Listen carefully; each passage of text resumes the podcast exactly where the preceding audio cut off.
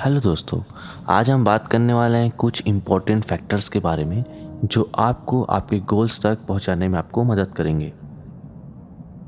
किसी अच्छे व्यक्ति ने कहा था कि एक व्यक्ति जो होता है, चाहे वो स्त्री हो या पुरुष हो, उसकी लाइफ कभी भी इजी नहीं होती है। क्योंकि अगर उसको इजी लाइफ दे दिया जाएगा तो उसको किसी भी चीज़ की वैल्यू समझ नहीं आती है।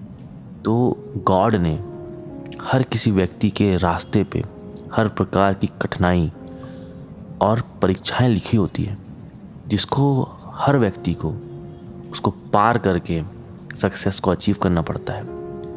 चाहे वो जो परीक्षा है या मुसीबत है ऑब्स्टिकल है, वो कितना भी बड़ा हो, कितने भी देर तक के हो, जो आदमी उस परीक्षाओं के सामने ठहर जाता है या बोल सकते हैं कि उन परीक्षाओं का डट के सामना करता है।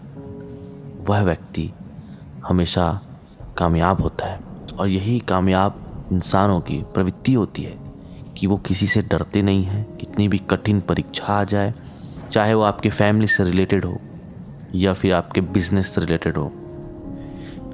जो भी फैक्टर्स होते हैं जिसको गोल अचीव करना होता है वो बिल्कुल अपने गोल को अचीव करता है, किसी भी हाल पे, किसी भी सूरत पे। तो आचार्य चाणक्य ने भी कहा है कि पुरुष की चर्चा करते हुए कहते हैं कि जैसे सोना, जैसे उसका परीक्षण करते हैं, इसी प्रकार किसी भी मनुष्य की त्याग, शील, गुण और कर्मों से उसकी परीक्षा होती है।